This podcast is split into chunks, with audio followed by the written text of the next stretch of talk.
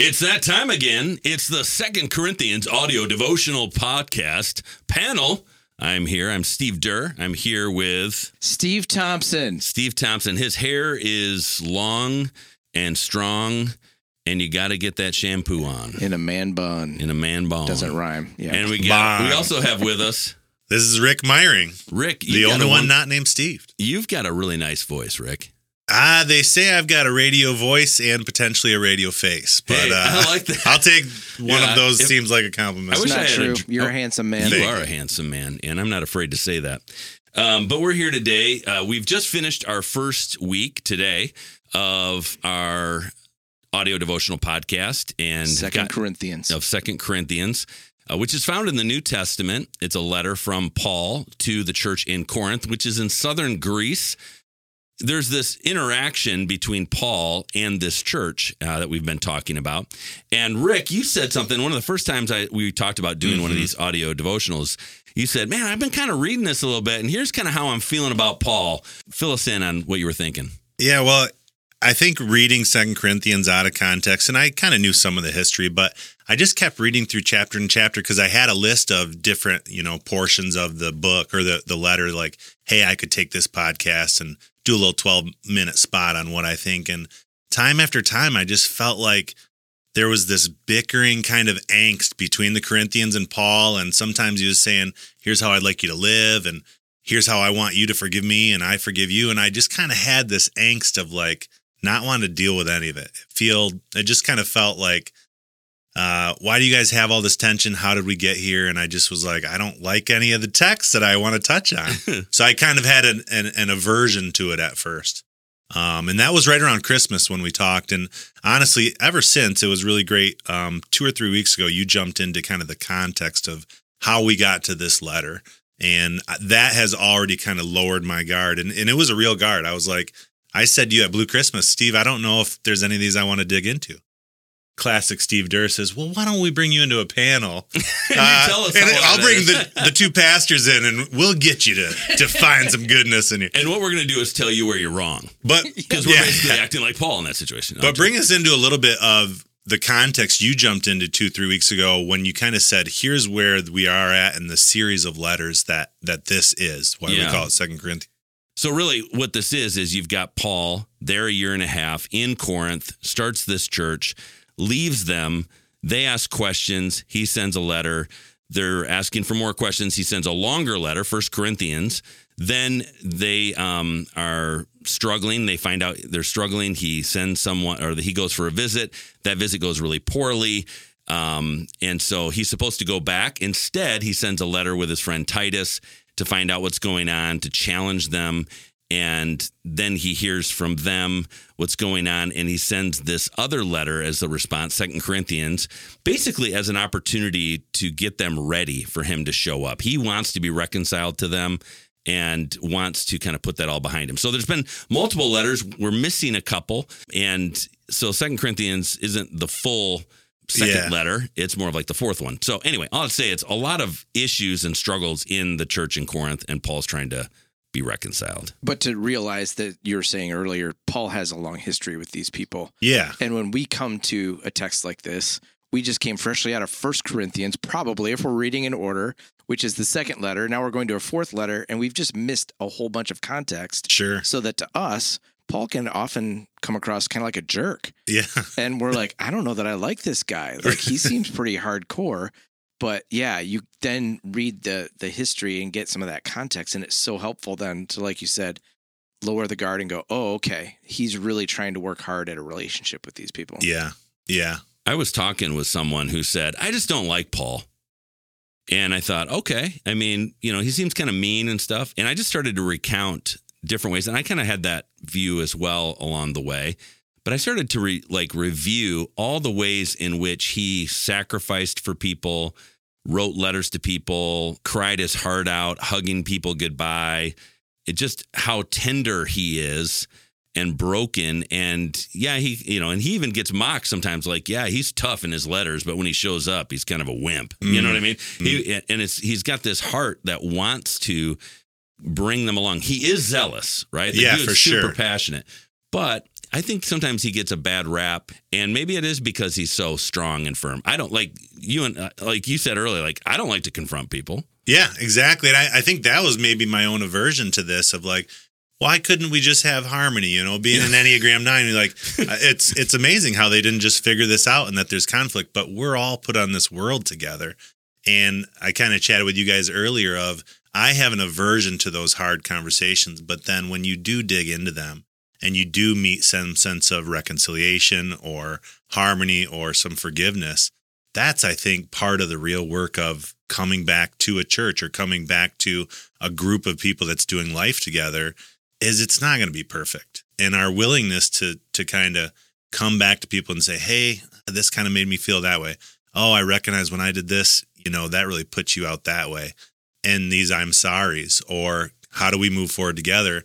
This is the the gritty work of living life together and and I applaud Paul for doing that and being zealous with it. Yeah, that's really good. Toms, when you think of conflict and such, are you someone that's like, man, I'm quick. I can't wait to go make things right with someone, or, or do you just like to pretend nothing bad happened?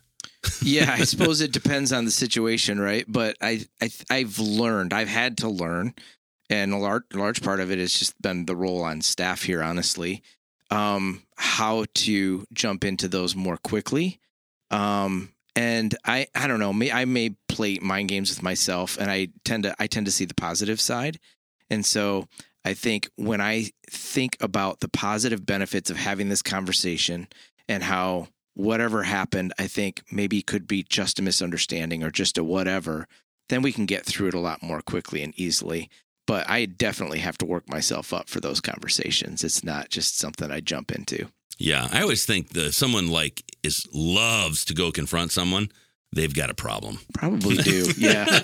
yeah, you might be the problem. Mm. Yeah, totally. I hate uh, conflict as well. But like to Rick's point, though, like it is kind of an act of love, though, right? To make a relationship right, to say I value you enough. I do mourn the moments in my life when there's an issue and someone might have an issue with you and maybe they don't bring it up and they kind of just disappear from your life. And I think I've done that to people too, where I've kind of distanced myself and just said everything's fine, everything's fine, but it wasn't fine. And I and I realize when people have done that to me, I haven't felt loved. And when I do that to people, it's not driven by love. And so um, that's a real difficult thing. What's helped you, Rick? Like as another person like me, Enneagram Nine. If you don't know what Enneagram is, it's okay. Uh, you can look it up for your own personality typing. little personality system. Yeah. typing thing. Yeah, but with that being having a perfect personality like we do, Rick, um, we do like what has helped you push you over the edge to have those hard conversations. Yeah, I, I think, you know, what we we're talking now after Mary's message on January 21 and then I remember your parting kind of blessing about inviting the Lord in a supernatural way into that and honestly, um, I've had some experiences in the past year with my former employer just where my heart was significantly hardened Mm. to I'm not prepared to forgive some folks.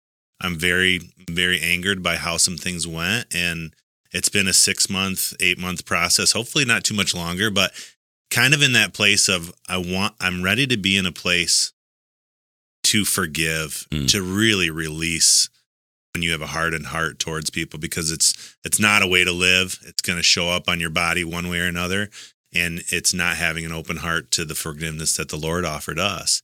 And so it's that right now I'm kind of in that same place of God, I I want to get there and I recognize um a longing to get there, but I'm really asking for you to keep bringing me into that forgiveness.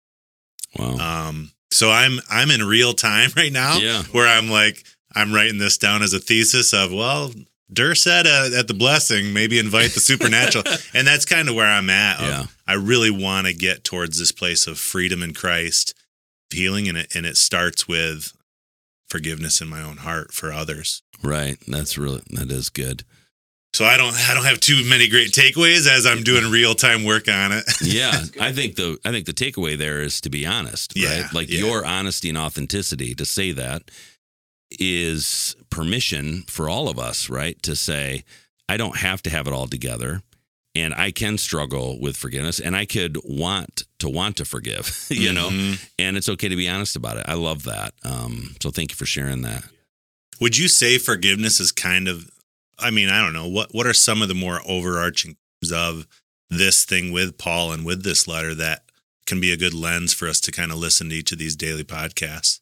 Is forgiveness gonna at the roots of a lot of this? I think reconciliation of wanting to try to be back in a Sure. relationship together. And he does throughout the letter bring up things. It's not like he's afraid to br- like bring up the elephant in the room. Like, hey, we've had a problem, we've had a challenge, and he does challenge them on things.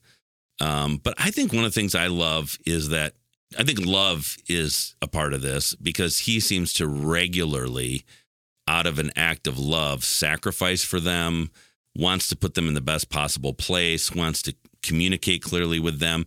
But at the same time, he doesn't like pull punches in the sense of, doesn't act like nothing happened.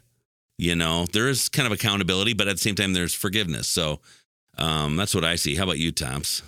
I guess I I kind of wanted to go to a bigger Yeah. uh, picture in terms of the whole reconciliation process Yeah. of him, and he does this with all the communities that he's a part of, but with Corinth in particular, that reconciliation piece and trying to draw them together to center it all on Jesus. Unfortunately, he feels like he's got to establish credibility all over Yeah. again with them, so it feels like you're tangentially tracing that through it but it's constantly a rally call around Jesus and around the power of the Spirit in them. And even that that one little bit uh, at the end of chapter one and into chapter two, where he's saying, "I'm not going to force this on you." Hmm. Like it's he sounds like a parent about to treat them like adults. Like Yeah. you're not kids anymore.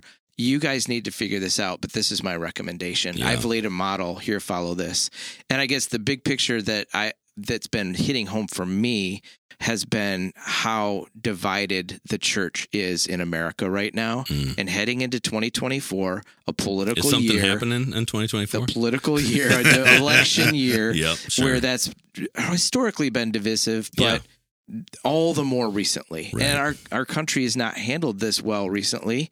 Um, with political unrest, with uh, civil unrest, even, and it, that it feels like that's reaching a pitch where Uh, we need a Paul's cry to say the church can lead the way in Yeah. looking like what it looks like to be committed to one another in love and in the power of Jesus yeah. that bypasses all of our differences about how we think politically things should be handled or you know through power and law things should be handled because we are first and foremost a a body of Jesus and we cannot separate on that. So anyways, I I feel like that's Yeah. from and for me to bring it down then to the individual level is how am I then seeking to love and forgive people that I don't necessarily agree with or who have hurt me through things that they've said and yet they're my brother they're my sister Right. and I still want to be in relationship with them I still want to be worshiping with them mm-hmm. shoulder to shoulder so what does that look like and how do we pursue that Yeah, that's really good. Being shaped by the cross and the way of Jesus rather than the culture and the way of the world. Um, that's really good, Toms. Thank you. Well, let's close our time in prayer here. Um, I'll pray and then uh, we'll be on our way. God, thank you so much for being a God who cares deeply about us, not just individually, but corporately, community wise. Um, and so, Lord, we do pray for your Holy Spirit to help us in those moments when we have struggles with each other, uh, when we have struggles with people within our faith family and our community, people who think differently, act differently, whatever it is. God, may we love like you. May we sacrifice like you. May we follow your way, the way of the cross. God, would you bring about forgiveness? Would you bring about restoration? Would you bring about wholeness and healing? And God, um, and when possible, reconciliation. But God, we pray for unity within the body of Christ so that we could together be like a lighthouse out uh, on the breakers and people can see uh, a new way, a light, you, Jesus, in this world. And uh, Lord, we need to be unified in you for that. So, God, do the work we need to do uh, in us, through us. And we thank you for this time together. Speak to us through this letter. In Jesus' name, amen. amen Man. You guys have a great week.